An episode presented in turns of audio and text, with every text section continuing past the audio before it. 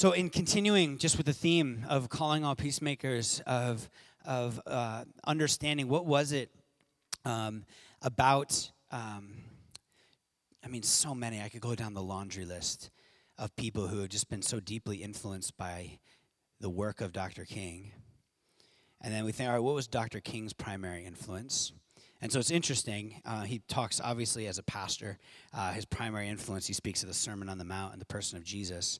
Uh, and what's interesting too is Gandhi was a big influence. And when you look at Gandhi's main influences, you have Leo Tolstoy, who was a Christian writer, and Gandhi is quoted constantly saying, "Man, if you read the Sermon on the Mount, you know, if Christians did more of this, like, oh my gosh, what what what could change in the world?" Or, he makes statements like, "If um, surely Jesus had to have been divine. No human being could have like come up with this. And that was in reference to reading about, uh, amongst other things, uh, the peacemaking um, uh, understanding of the world, what it meant to be a peacemaker from Jesus in the Sermon on the Mount. And what I want to do is look at this unbelievably pivotal and influential passage. I don't have time, and nor would you be necessarily interested in going back through a long history just around this one verse or this one section of verses and, and kind of how it's been engaged and influenced and when uh, the followers of Jesus have been faithful what's interesting about uh, being a Christian is if we, uh, if you think of the word radicalized, right, is almost always negative. That's why we began with Lonnie and Drea reading that.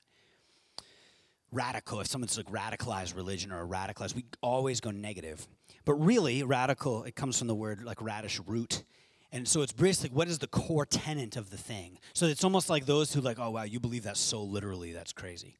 Right? It's almost like you go too far and then it gets encompassed in a in a in a really like bizarre and often violent or or odd and quirky kind of way. What I find so fascinating is if someone were to just like drill down and follow, like really literally right on the surface, everything they saw in the Bible, like everything that they read in the person of Jesus, right? Because we know we look back onto the Old Testament and we read Jesus through that lens because Jesus is, we believe as Christians, is like the fullness of God. This is what God looks like with flesh and blood on. And if you did that, you'd be this person who was like less anxious. You would die for your enemy. Like if you are a radicalized Christian is somebody who goes around like dying for their enemy, like caring for those, like selling their possessions. If you just read everything on face value. And so I think it's really appropriate when Martin Luther King wrote that letter, the Birmingham Jail letter, where he talks about what it means to truly be radical in all the right sorts of ways. Um, this, uh, this text that we're going to read in the Sermon on the Mount uh, is something that we as followers of Jesus, um, we so often kind of breeze over as if it's just a call to be nice to each other. And Jesus sort of just talking in these kind of n- nice, mystifying parables, and we don't get down into the heart of it. So I, I want to set this talk up a little bit um, by reading something to you.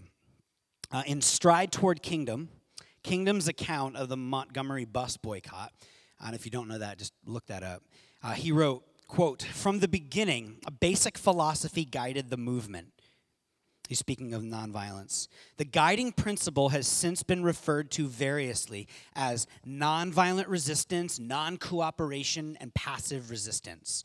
So people are, are labeling the work that he's doing and these other people around him are doing as nonviolent resistance or non cooperation or passive resistance. But in the days of the protest, none of these expressions was mentioned the phrase most often actually heard was Christian love.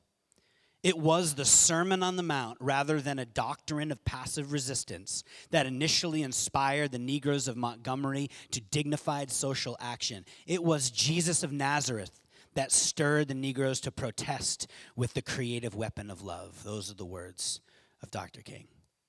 He says, Yeah, of all the theory out there, and that's interesting, and I'm, I'm interested in all of that, really, when this all start, all this really is, he's like boiling it all down, is good old fashioned Christian love. So if you're here and you're not a follower of Jesus, this is not some like, I don't know, weird, half whimsical thing to try to get you to convince you of something. Uh, we're just trying to understand what is at the root, what is the radical edge of what is the Christian tradition, of how we understand the world, of how we understand what's true. You have your own ideas of how you understand things to be true. You have your thoughts on what you think is good, of what healthcare should look like, and what love and life and sexuality and all these things. We all, right? Anne Lamott says everybody believes their opinion is right. If they didn't, they would get a new one. Right? Let's like let's call it what it is. Uh, we just think, uh, as followers of Jesus, we, we, we actually agree with the Martin Luther King, and we say, yeah, th- with all this talk, we don't know if we can divorce nonviolence resistance from Christian love. That's really, in some way, at its genesis. And so we want to talk about that, both what it means for followers of Jesus and what it would mean for anyone, whether or not you, you have any interest in Jesus at all. So here's the text. You know what? We sometimes do this in our in our community. If you're cool with that, would you just stand as I read the text? Just sort of a reverence towards this ancient and beautiful book. The words are on the screen. If anyone strikes you on the right cheek, turn the other also. Actually, I'm going to go back. You have heard it said, eye for an eye and tooth for a tooth, but I tell you, do not resist an evil person. If anyone slaps you on the right cheek, turn to them the other cheek also. And if anyone wants to sue you and take your shirt, hand over your coat as well. If anyone forces you to go one mile, go with them two miles. We say, This is the word of the Lord, and you say, Thanks be to God. You may be seated. Would you pray with me? I'm feeling a little over caffeinated. It's always dangerous. Lord Jesus Christ, Son of God, we thank you that you're with us. We thank you uh, that you've made every individual made in your image, uh, whether they acknowledge you, care about you, are tired of religion, fed up with whatever, or they are here and they are just like excited as ever and on the mountaintop. Uh, thank you, Lord, that you are a God of love and that you are for us. Uh, and so we, uh, in this time, we just submit ourselves as far as we are able to, to just be open to what is true and what is good and what is beautiful. Pray all this in your name. Amen. So before we start, I want to engage this text. I want to talk about context. Uh, the Jewish people who this is written to, Jesus is a Jewish rabbi. The Jews are under oppression. They have been occupied. This is Roman occupied territory. There have been, before this text was written, uh, and, and, before this time that this text is referring to, have been revolts against the empire, and there will be times after. Uh, some folks are, are zealots. They want to see the oppressor taken over. They want to push back against the fact. They want their land back. It's been a long time in history that the Jews have not been in their land at this point. They are under heavy, heavy taxation, and we'll get to that in a minute. And so it's in this context in a poor, oppressed, highly taxed people. The only Jews that have any level of influence, that have any leverage, are the ones who have essentially sold out. Uh, for those of you familiar with the Bible, Zacchaeus, remember Zacchaeus? Wee little man was he? Yeah. So Zacchaeus, really short guy, and uh, he was a tax collector. And when the Pharisees, the religious folks, go, Jesus, how could you go and sit and eat with that guy? They're not saying that because they're jerks. We love to paint the Pharisees as jerks when really they're kind of just like us. They're the religious people of their time, and the religious people, they go because the, the tax collectors were the worst. Not only were they taxing um, to, to, bring money because they had to get it to Herod, who was the Jewish puppet, half Jewish puppet king for Caesar, they, they did this um, and also had to skim money off the top. This was their living. So they would just tax on tax on tax. It was really, really awful. These were some of the most hated, conniving people. These were the sellouts, right? This is like the indie band you loved and they made a corporate record. Like, this is, that's a really not a good analogy at all. In this context, Jesus says, if someone hits you on the right cheek, turn the other one. A couple things. For the Jews, and, and, and still to this day in many Middle Eastern places, the right hand was the clean hand. Everyone just kind of put out your right hand for a minute. Right hand was the clean hand. This is used for eating, handshakes. This is for high fives when Tom Brady throws the game winning touchdown today.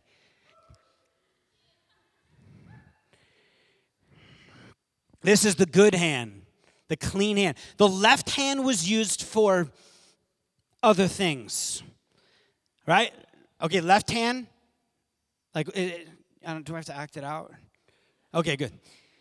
This was used for, for all sorts of things that were not good. You would use this to clean yourself. You'd use this as bad hygiene. It, it, reminds me of any of you like. It wasn't until you kind of got married or had like a serious girlfriend. Um, I, that was so gender stereotypical, but I'm gonna keep going with it. Um, that you like learned that you can't really sneeze into your hand. You're supposed to sneeze into this.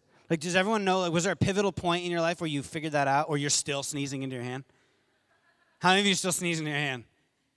you know what I mean? Yeah, it's disgusting. I always did it though.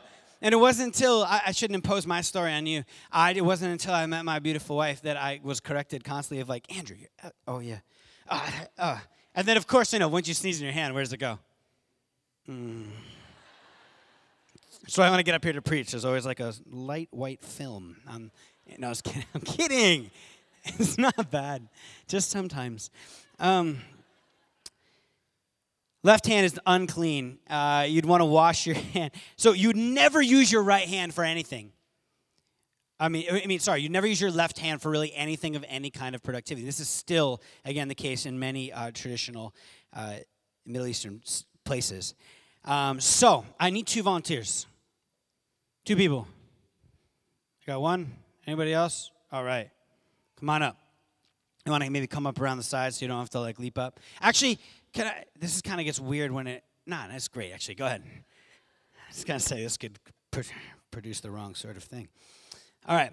So this is. If you want to stand here, as far that way as you can, and face me. If you want to, what's up, bro? Good to see you, man. Hi. I'm Andrew, by the way.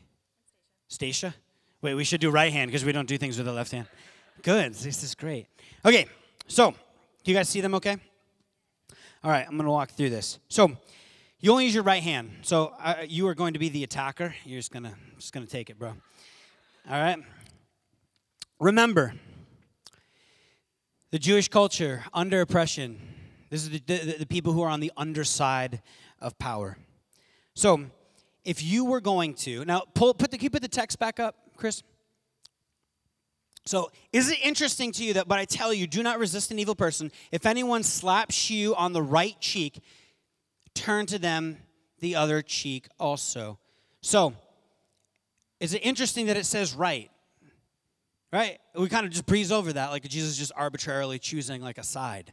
Actually, there's something else going on here. So, um, with your right hand, because that's the hand you use, um, what's your natural place that you'd like punch him in the face? Just kind of slow mo, slow mo, slow mo punch in the face. Not slap. Just go to go for a punch. So what cheek? What side is that? Your what side? My left side. Your left side. So if you were going to like kind of like uh, you know old school box, if you were going to hit him straight on, so you're looking at each other. How would you hit him with your right hand? You only use your right hand. How would you hit him straight on? Now try to punch him. Now you stay still. That's great. You can pull it back now. You're intimidating him. If you were if you're going to punch him on, on his right cheek, just give that a try. Yeah, it's a little bit weird, right? It's just kind of awkward. So, uh, this is actually a good translation um, where it says slap because it's indicating what really would have been done. So, remember, these people on the other side of power. So, what would be the most effective way to hit him on his right cheek? You got to only use your right hand. How would you do it? Fair enough. If you were to stand still, you would backhand him. So try to hit him on his right cheek by backhanding. There you go. There you go. Beautiful. She actually hit him. Um, this is not going well. So this was a power dynamic. If someone treats you like an inferior, if someone comes at you and slaps you and treats you as if you are less, what does Jesus say to do? So if you went to slap him like you did, let's do a little slow mo. Now turn to her your right cheek. Yep. So this gets a little strange because if you were to go ahead and follow through in the slap, she turns her right cheek. So go ahead and slap him. Yeah, all of a sudden you either like kind of, I doubt that the person would miss, but more so just, just sort of like hitting me in the back of the head. What Jesus is actually doing is, is inviting the person to strike them. If someone tries to, if someone slaps you, turn to them your other cheek. You're forcing them to actually go. If you're going to hit them, like it, it, you're to like palm them in the back of the head, like kind of. No, you're going to hit them dead on. This was a way in which if you turn your right cheek and you go to slap, you're going to just turn and punch. This is actually a forcing a way for someone to actually just, you're going to treat me as an equal. Actually, I'm not going to let you take away my dignity. Can you give them a round of applause? Thanks, guys. You guys can make up after this. I'm going to talk about peacemaking today, so this will go okay. Jesus is referring to um, literally somebody who's in the superior position and making it a bit difficult and awkward. The whole point of the backhand slap was to reinforce inequality. And what you're doing is robbing your oppressor of the power to humiliate you. By turning the other cheek, you're saying, try hitting me. Hitting me in the back of your hand is not, not so much. To say, like, you take it and you would turn your left cheek to be submissive. Now, you can't attack back. You, you, but what you can do is force them to not backhand you, but actually treat you. So you turn your right cheek and you force them to hit you right on. This wasn't passive, but sort of almost passive aggressive. So, the next section, go back to the verse there.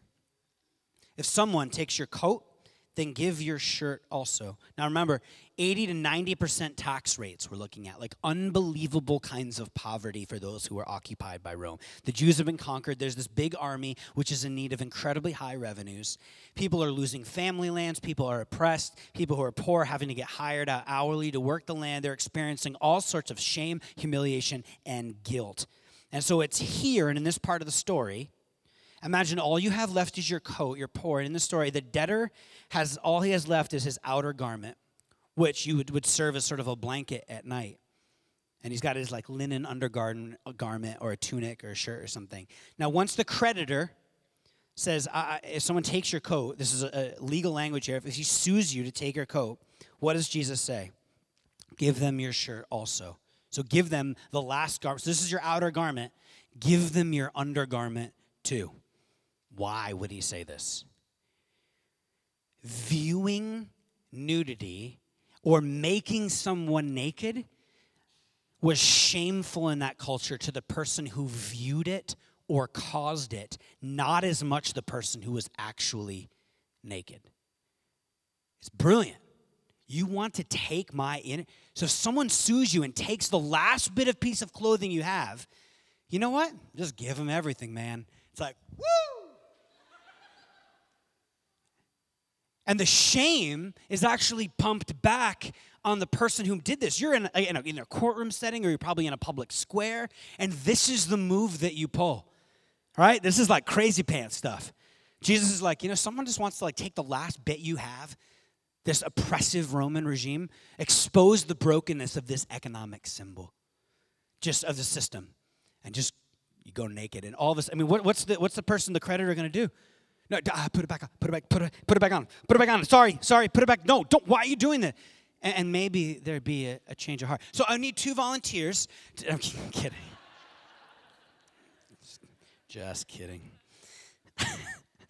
what would you guys? No. People just start. Oh my gosh, what kind of church have we walked into? The oppressed person is now acting. The master is now in an awkward position. The genius is that the aggressor actually may change his or her heart, likely his heart, and give the coat back. The debtor stands before everyone and says, Here, take everything. Now you have everything except my body. You going to take the rest? Lastly, you guys catching like the brilliance and like the cleverness and weirdness of Jesus? You should really consider following him. It's genius. These little subtle things. This is like a tiny section of his teaching, and there's so much here. Lastly, Jesus says, if uh, demanded to walk one mile, then go another.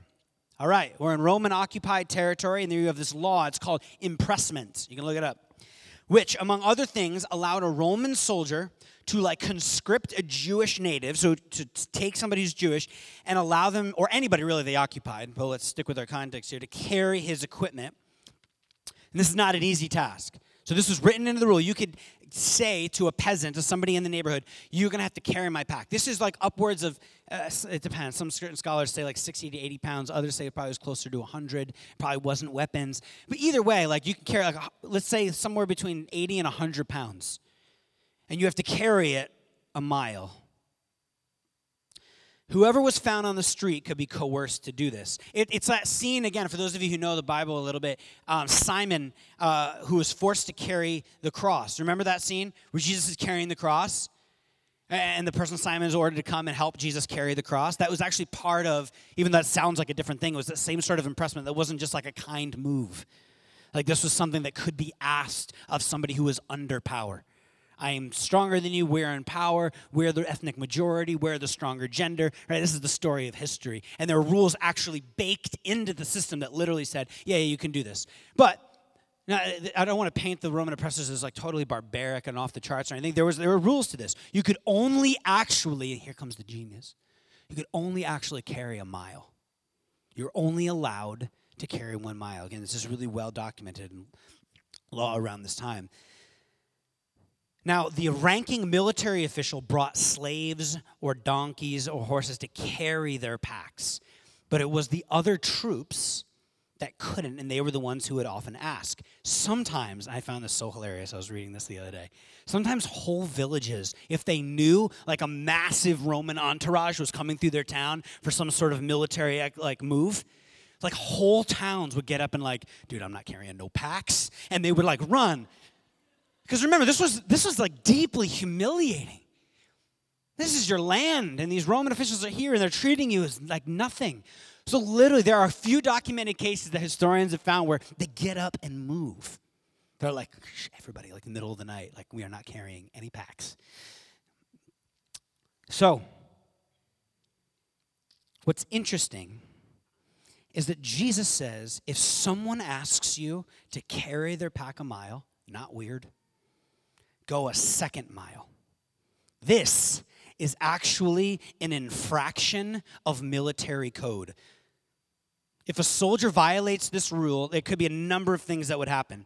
But their centurion or their leader, they might fine, uh, they might flog him if it's really extreme. Uh, they might put him on a kind of a ration of barley. There's one story, I didn't quite understand the context, I didn't have time to look this up. They forced him to stand all day before the general's tent holding a clod of dirt in his hands. Apparently, that's a form of punishment. Parents, if you're looking to punish your children, hey, pick up that dirt clod. I don't even know what a dirt clod. What's a dirt clod? Just a just dirt stuck together. Is there like moss? Is there any other element to the clod? If someone could look up dirt clod and get a report back to me, I'd really appreciate dirt clod. So you just hold the dirt clod, apparently. So there was some sort, some sort of punishment, even if they were buddies. It would be kind of a mild, or at least be a reprimand, but you'd never know. The soldier wouldn't know what kind of uh, infraction they would receive. It's in this context of Roman military occupation that Jesus speaks. He doesn't say revolt, and believe me, there's a lot of Jews who want to revolt. He doesn't say, hey, befriend the soldier, and this is a real story. Befriend the soldier, get him off alone. You know, like, yeah, yeah, I'll carry your pack. That's cool. Let's go. Let's actually, let's go this way. I know a faster route, right? And then, like, knife into ribs. You know, like, there was like Jesus doesn't say push back violently. Don't take revenge. You know what? Just go an extra mile, baby. Just keep going. Oh, oh, you're supposed to have, stop. Yeah, yeah, yeah. You're gonna, we're gonna keep going. And this, I mean, the, the, soldier. I don't know what the scenario would have played out exactly like. I'm sure there would have been confusion, right? What uh, is this guy like playing with me? Is he just being kind? Is he trying to get like get me into a fight? Like you gotta stop. You gotta stop. No, I'm just gonna keep going, man. Love you. Let's just keep going. It's brilliant. It doesn't change the war, it doesn't overdo occupation in an instant. It didn't all of a sudden shift every bit of like brokenness in the system, but it reclaimed the humanity of the person being oppressed. It said, I'm actually going to honor the image of God in you, my enemy, because my culture, this is all couched under loving your enemy. These are specific examples underneath the macro command love your enemy. Love your enemy. So if we're to love even our oppressors, love those who come at us. Uh, but Jesus' call, sometimes these passages are confused with sort of a, a passivity, like a don't do anything. Yeah, if someone did mile, just just go an extra mile, just for the heck of it. Yeah, when someone like you know goes to slap your cheek, just let him hit you again. Right? Someone steals your cloak, hey, give them some more stuff. As if this was just like roll over and play dead. No, no, no. This is a is aggressive nonviolence. This is both honoring the image of God and not having vengeance and not returning evil for evil, not becoming the monster of the very monster that you see in front of you. This is a third way. This is a third way. He's seizing moral initiative. The world that we live in, I would humbly submit to you, suffers from a lack of imagination. And when we suffer wrong, there are two approaches we usually take. We do nothing, which is pacifism. We turn the other cheek, we take it. Yeah, God loves you, like Jesus gave my spine to somebody else. You know, this is not what Jesus is advocating. Or the second thing is we strike back. We pick up the sword and we swing. We, we make preemptive strikes, even if we think the, the, the violence might be coming. These implications move from both the individual to the global.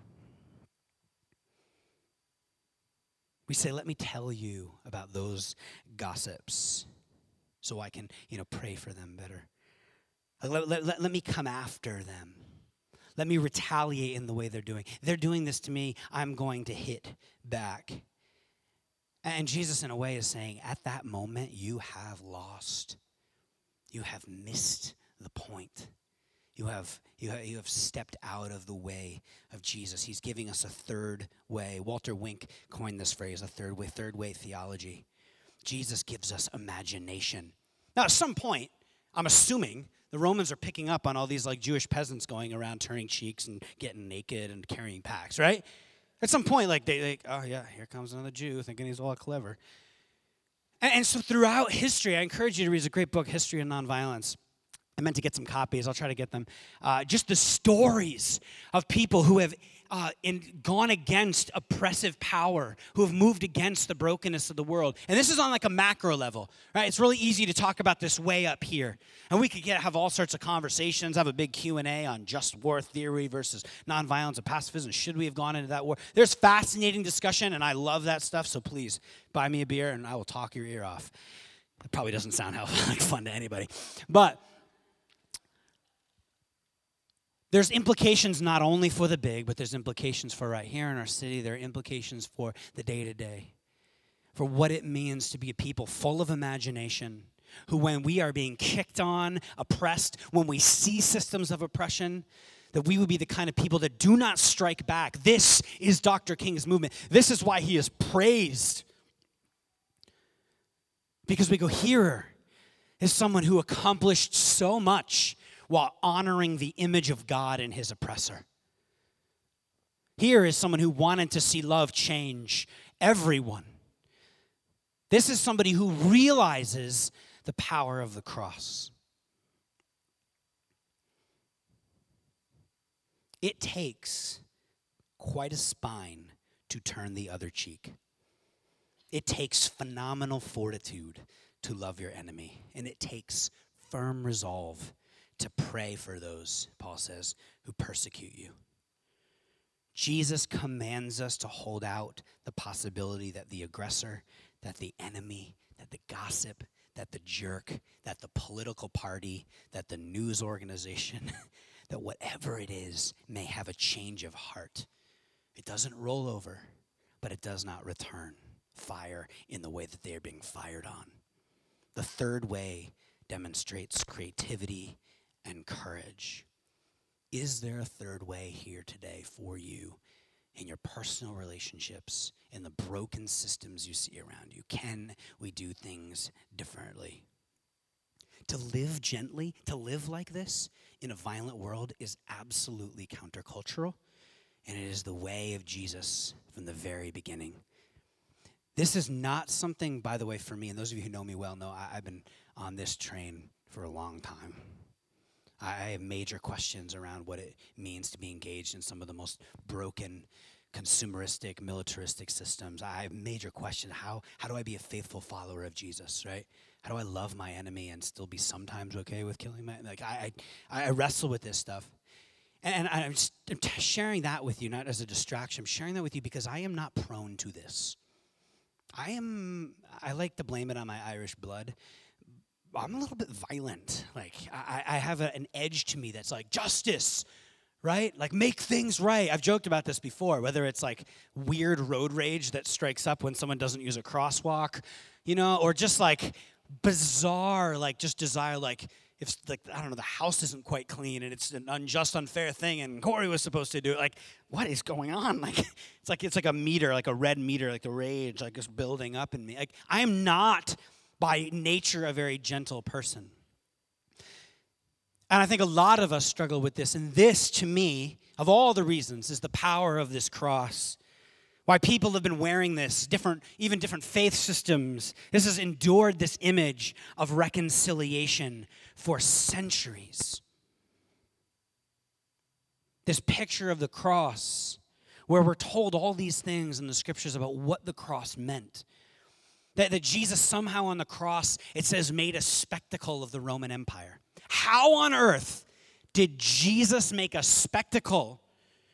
Like make an embarrassment. He showed them for what they were. How could he have done that when he got killed? Because he lives this perfect life. He's this way of love. And then he is put up upon the worst thing that humanity has probably ever come up with on how to kill somebody. And in that moment, one of the writers reflecting on the meaning of what has just happened says, He has made a spectacle of the power He's shown them for what they are. Paul kind of like puts this and brings this into community. He says, um, Love your enemies. And by loving your enemies, leave judgment to God and you'll heap burning coals on their head. How does like loving your enemy and like just like taking it or like kind of only responding in these kinds of Jesus ways and walking away, how on earth does that heap burning coals on someone's head? How does that shame them? Like, well, it, it just shows them for what they are. Have you ever had someone come at you and you didn't respond the way that they thought you'd respond? Have you ever had that happen? It's usually often like with a stranger, right? Like someone like bumps you and they turn around and they're all like ticked, right? Or they almost like hit you in their car and they like, I don't know, they like kind of flick you off and slow down or something like that. Have you ever had something like this happen? No, I just have a really weird life. Anyway, these moments where someone comes at you and you don't respond in the way that like you do not return bird for bird, right? You all of a sudden are like, hey, man. I, I remember this story. I don't know what came over me. This is like my belief in the Holy Spirit. I have moments where I'm like, I am a flaming Pentecostal because I realize God sometimes just goes, Whoom. like, I'm going to let you do this, Andrew. This is what it means to like be faithful. And so I'm walking with my buddy Chris, walking in Dover, New Hampshire. Shout out to Dover, New Hampshire. Um, I was just hoping some random person would be like, Dover! he goes and he turns. So we, we, um, we see these, these kids and they're throwing rocks, just like humming rocks onto the street. And Chris almost gets struck. And so Chris is like a very like peaceable guy. He's got good like head on shoulders. You know, like his blood only like it doesn't boil ever. You know, it's a nice medium, nice warm bath temperature. And me, and I'm not even the one who almost got hit. He's the one who almost got hit. Guess who the person was who got like enraged? Yeah, this guy. Side story to that story. My mom Stay with me. My, my mom, this just gives you a little insight into the weirdness of your pastor. My mom is the uh, principal of a, or sorry, she's a teacher at a school. And the joke is that this school is that if you have a problem with like the principal or problem with something that's happening in the school system as a teacher, go to Mary, that's my mom, go to Mary, tell her about it in a really just like emotional way, and within like a day or two, she will actually do your dirty work for you because she'll be so enraged by what's happening. So that's the joke, Mary, and I am my mother's child. So anyway, rocks are thrown. Chris is like, ah, whatever, stupid kids, you know, high schoolers just being high school, whatever. And I'm like, no! So I like shout. I'm like, like I, I don't know what I yell, like knock it off or something like that. Like it wasn't anything awful. It's just like a knock it off. I didn't retaliate in any crazy way. So I mention this because they're throwing rocks. We turn a corner, a block, and all of a sudden, up ahead of us, these kids have run across and are now in front of us. Awesome. Now I'm like, really? You're gonna pick a fight with us? We're college students. Like, you know. And so they're like giving us lip. What are you saying? I'm like, you're throwing rocks at people. He's like, who the F are you? They're not even listening to us. They just want to get into a fight. And so I try, I look at this one kid. I'm like, dude, you are such a cute little child. Just get out of here. That's the phrase I say, which was really nice of me to say. So he's not going to hit me back. He really was much smaller than me, and I'm not a big guy. So they're like, you know, give one final FU and then walk away. We keep going. I don't know how, I can't remember exactly how long it was, maybe two, three minutes somebody we hear a car come squealing up. And of course it's like a bad movie. This kid has what? An older brother. Older brother. Not so small. He gets out of the car. He doesn't even have a conversation. I actually admire this. He just walks up to me and he punches me in the face. Straight up. He just walks just gets out of the car. He walks up to me. He's like hey i'm like Hey, what's your problem? Smoke. And in this moment, to go back to my Pentecostal moment, Holy Spirit descends like a dove. And I just looked back at him. I'm like, I was so thrown off. I'm like, hey, what's up? And the kid is like, what is wrong with this dude? Like his, the look on his face was like, I don't, I'm, I'm gonna go now. Like, like he was waiting for a fight. He's got like his boys behind him. And I'm just like, yeah, what? Dude, I didn't mean any harm. Your brother was throwing rocks at us. Like, nothing but love. I say nothing but love. And I reach out to shake his hand, and he shook my hand back. Mind you, this is like with, I'm pretty positive within 60 seconds. Next time Chris comes back to, to teach, I'll, I'll ask him to make sure I'm like, this story is told correctly. But it was crazy. And I realized in that moment, this is the power of what happens when we actually begin to choose. He, Jesus somehow on the cross, he made a public spectacle. By loving your enemies, you heap burning coals on there. You actually give the, the oppressor, the person who's hurt you, an opportunity to shift. He was so thrown off I'm convinced he left feeling kind of like an idiot. And I don't mean that in some kind of haha, I got him back way. I mean that in like, hey, there's actually a way to respond to things differently. And I say that I am an intent, like a very violent person. That's not a pat in the back story again. That's a good Lord, thank you, Jesus, for saving me from getting my ass beat. The cross is about somebody, the worst that humanity could throw at it was done to him, and it wasn't the end of the story. The cross has been a picture of reconciliation, peace, and hope for so many. Colossians 1.19. I'm going to start to land the plane, and then I'm going to invite up a very special guest. Colossians 1:19 For God was pleased to have all his fullness dwell in him that's Jesus. So apparently everything that God is like we can see in Jesus. That's why, again, the Christian story, we begin and end with Jesus. What's God like? God is like Jesus. And so we read back into the Old Testament, grumpy God, and we go, what is God doing and how is God meeting humanity where, he's, where it's at in these stories? And then how do we see this unfold in the New Testament and now? Because this is the, the pinnacle. Because Jesus, the scriptures say Jesus came at the culmination of the ages, the fullness to reveal to us the fullness of what God is like. Do you want to know what God's like? He's, he's imaginative, he's creative, he's throwing out things like this, he's dying for his enemies, he's loving people, he's washing the feet of those he came to save. This is what our God is like. The fullness of God dwells in him. And through him, to reconcile himself all things, whether things in heaven and in earth, by making peace the word here would be shalom. Through his blood shed on the cross, this concept of shalom. Jesus is somehow in the cross, and then in his resurrection, he is reconciling to himself. He is like making things right with everything. He is announcing a new way that we can join in with the way of Jesus and reconciling all things back to himself. And he says, by making peace, shalom. Shalom is like everything right in the world. It's the Radiohead song, everything in its right place. It's rightness with each other, it's rightness with God, it's rightness with the land. It's, it's things the way they are meant to be. It's the primal cry of every human being who's ever walked the face of the earth, ever everything in its right place. It's the moral arc of the universe bending towards this, that this somehow God will culminate.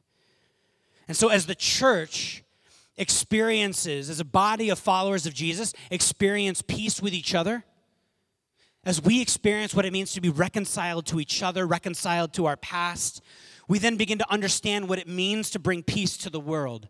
If we don't have a culture of peacemaking, of rightness here in our own community, how can we turn and begin to export that for the benefit of our city? We as a church exist for the benefit of our city. God wants to reconcile to himself all things. He wants to reconcile the 1 billion people who don't have clean drinking water, the 2.6 billion people who don't have adequate sanitation, the 708 like 800 million who are hungry due um, to, to, to, to, uh, major food insecurity. The 2.2 billion children, uh, one bill, of the 2.2 billion children, we have one who live in poverty, absence of basic necessities. 2 billion people with no electricity, 80% living in substandard housing, 1 billion who cannot read or sign their own name. The wealthiest 1% have the same net worth as the poorest 57%. 1 billion people living off of less than a dollar a day, 2 billion people more, less than $2 a day. This is not shalom. This is violence in the world, and we recognize the, our own violence in our own heart.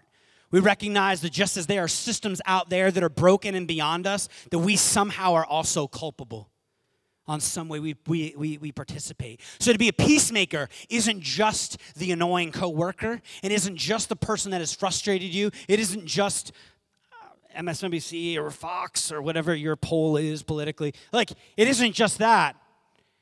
It's not just making peace and loving your enemy there. It's recognizing that there is a peacemaking edge of what it means to engage the brokenness of the systems in the world and in our own city. And so I have a really special guest to invite up. Uh, I'm going to have him come up and, and, share for a little bit, and then I'm going to close us close us off, and we have a really special sending. Uh, this is T- uh, Teny. Where's Teny at? Teny, come on up. Uh, Teny, I, I, should have asked for like a better blurb, but you're the director of all things nonviolence and awesome in this city. Uh, he'll, he'll better explain um, who he is and what he's doing. He's part of the Institute uh, for Nonviolence in the city. And I've had the opportunity that from a distance to see the incredible work that they have done. Uh, and I wanted him to share with us uh, what nonviolence um, looks like uh, in this city and the work that they are doing uh, and the opportunity that we have to partner with people in our city who are doing some beautiful work. Would you give a huge round of applause to Teny?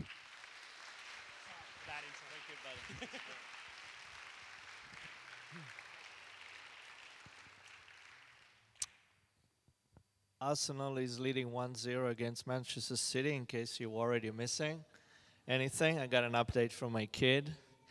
It's good to be here. It's a great place. Andrew, thanks for this work. Um, city and live in the city. If you live, love cities, it's about community, right? And in many odd ways, I'm connected to, to different works here. I'm an Israeli, Serbian, Croatian origin went to Harvard Divinity School and went to RISD, uh, sorry, Museum School, your competitor, sorry.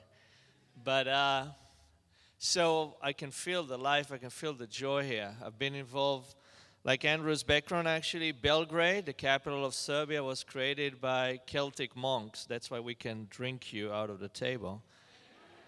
Um, and trained at a very young age, actually with our own hands at 14, Krav Maga, to already take someone's life. So those impulses are within us. Um, and ended up here at, uh, in Boston first for 10 years working as a street worker when we had 152 homicides. And we brought it down to 31. And if we can go to the next slide, you won't really be able to see it, but Black men are 6% of the population, but 50% of the homicide victims in the United States. Most of us have a chance of 4 in 100,000 to be killed in a homicide. But places like Rochester Crescent, which is their hotspot, young black men are killed at a rate of 520 per 100,000. 65 times the national average. Think about this last number. One in 200 young black men is killed every year. Think about that for a second. One in 200. So I always say there's two Americas. There's my America, where my kids, I'm worried about which college they're getting into. And then there's too many mothers in inner cities who mother worries, is my kid going to get to a college age? Not to college. And that's very heavy, and we struggle with it. And very often, young activists, we would like to organize against police brutality and things like that. We're missing the point. The police are garbage cleaners, like us street workers. We deal with the worst moments of people's lives.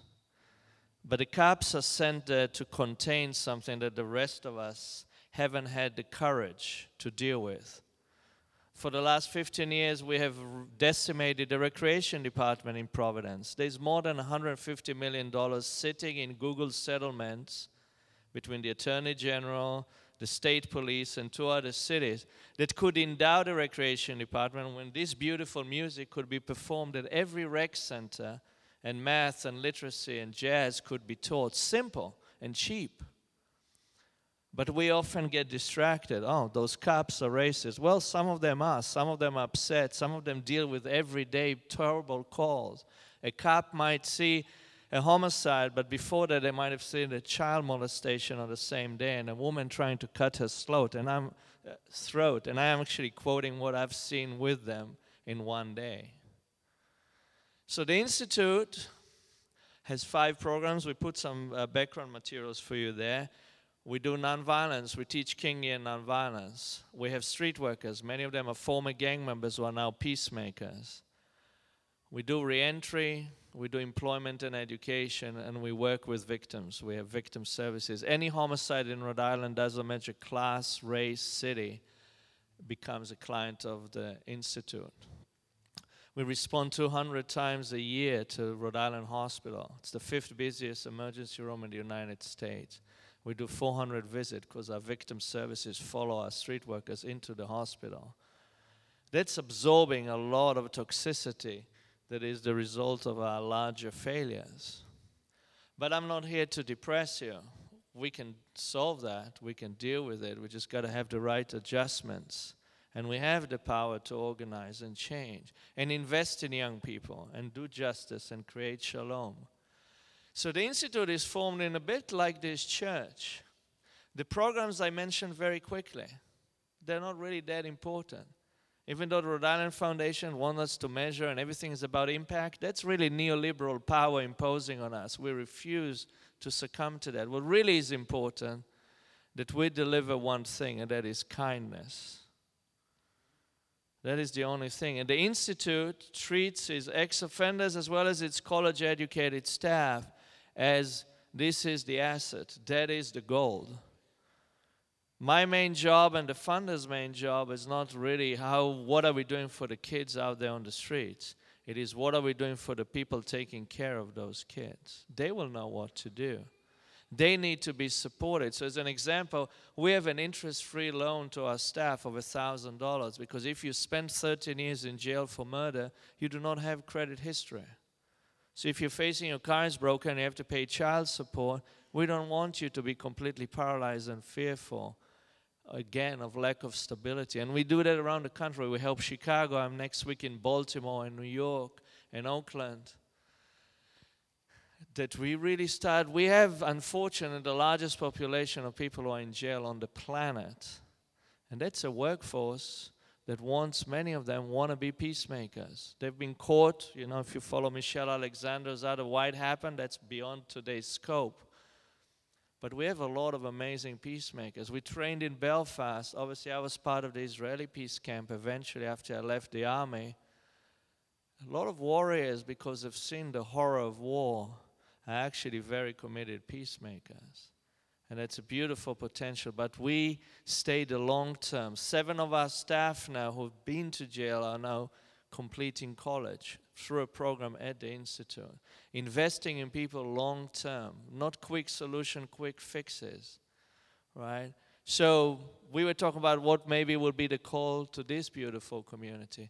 Maybe you'll train with Sal, who spent 13 years in maximum security and is our main trainer to be trained in nonviolence. Just so none of us at the institute we always say is nonviolent. We're just struggling in many broken ways to to live through those principles and through this power. And I love the sermon here because that is exactly right. If you go and see Selma, many people think, oh, King was a sellout. He wasn't as radical as the group I love, SNCC, Student Nonviolence Organizing Committee. But King incredible genius. Last night I was shopping at Shaw's for food, and I have in my earphones from my iPhone one of his sermons always. And I just listen. Unbelievable intelligent. But he balanced the needs of the presidency and Edgar Hoover and SNCC and white supremacists. Being in the middle of the storm, he placed himself to deliver something, not perfect, but deliver something that will make life better for many many, and show us sometimes and many through the example of nonviolence. Though many of them in the movement were protected by guns and people who had guns. It's a complicated history. but he managed to deliver progress. But we, in many ways, have slid back. Today, American schools are more segregated than when he was killed. There's still a lot of work to be done. Let's do it together. Thank you for having me here today.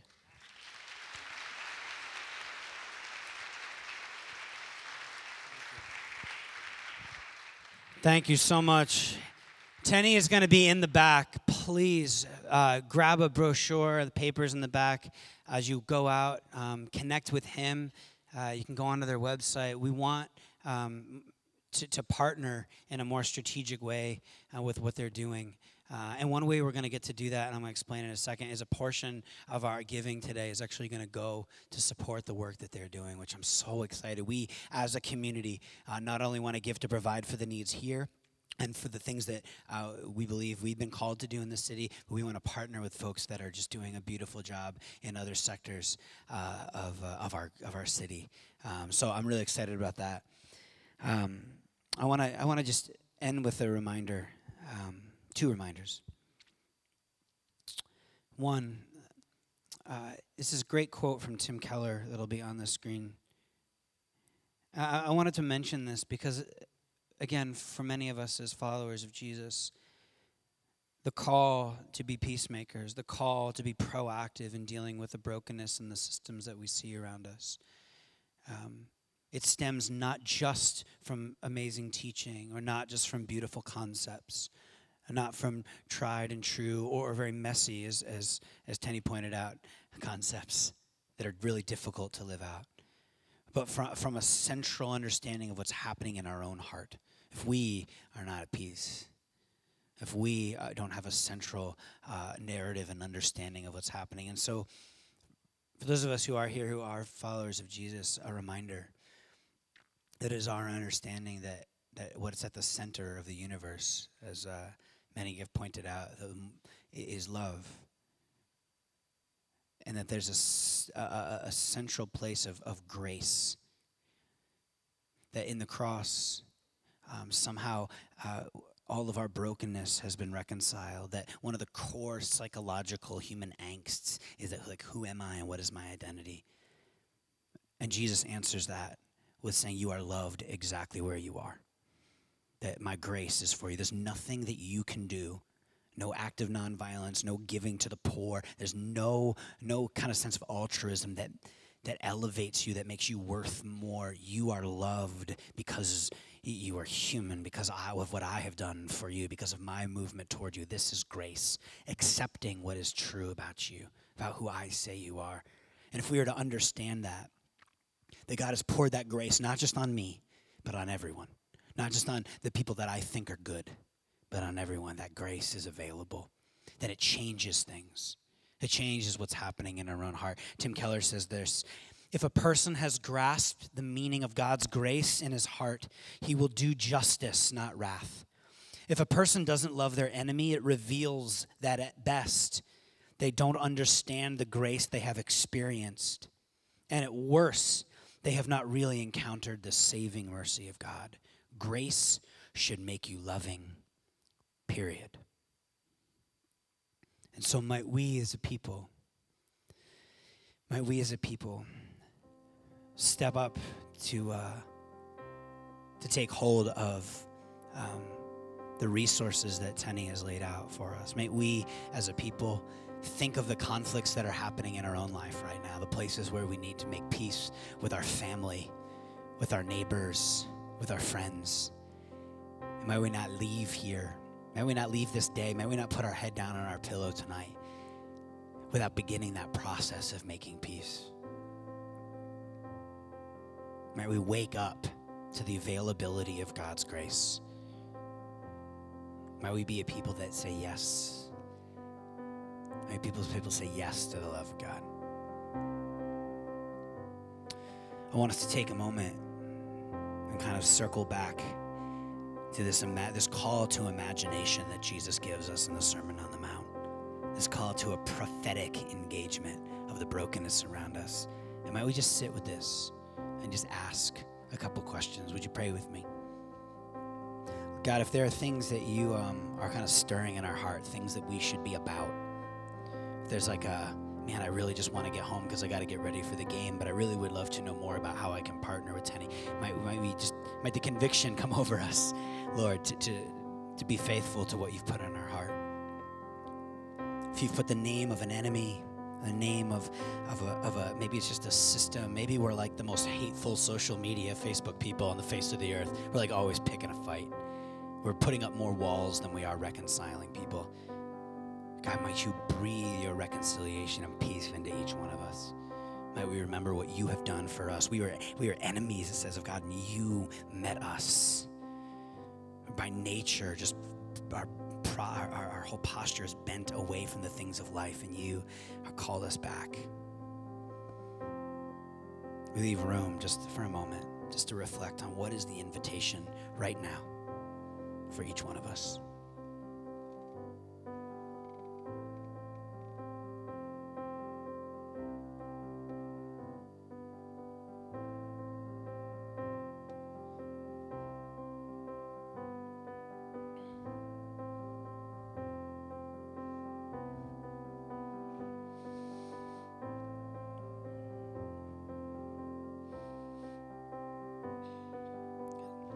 Dr. King reminds us that darkness cannot drive out darkness, only light can. Hate cannot drive out hate, but only love can. This is the call of the peacemaker. This is the call of the peacemaker. This is believing in the Christian story that the moral arc of the universe bends towards justice that God will definitively make all things new and we get to partner, join in, speed the coming of that rightness here and now. That we pray, Your kingdom come on earth as it is in heaven, Your peace, Your way now. In the messiness and violence of our own heart, in the messiness and violence of our relationships, in the messiness and violence of our streets, in the messiness and violence of racism the messiness and the violence of broken systems that we have a hard time grasping, and the messiness and violence of war. God, I pray that when there is conflict and violence, when there is brokenness, and when there is a need for reconciliation, Lord, that officials and, and leaders say, we got to call in the Christians. We got to call in the folks who understand in their heart what peacemaking looks like. We've got to call in those with the spirit of Dr. King who've been inspired by this Jesus. And so we pray, Lord, today a blessing on all people who are participating in the movement of peace, peacemaking in this world, over the Institute and all that they are doing, over the, organ, over the work at URI, Lord, of, uh, I think of Lauren Fisk from in our community Lord, and just the work that you've, you've given her to participate in this, of those who've been called to care for the impoverished, for Lauren and, and the work going on with Homework Club, Lord, for, for Jess Harkins and the work she's doing and wanting to come around the sex trafficking in our state. Lord, for all those who have a heart for justice and peacemaking, Lord, we pray uh, that they, we would be led by whoever, Lord, would, would help lead us into the way of you. In your name we pray.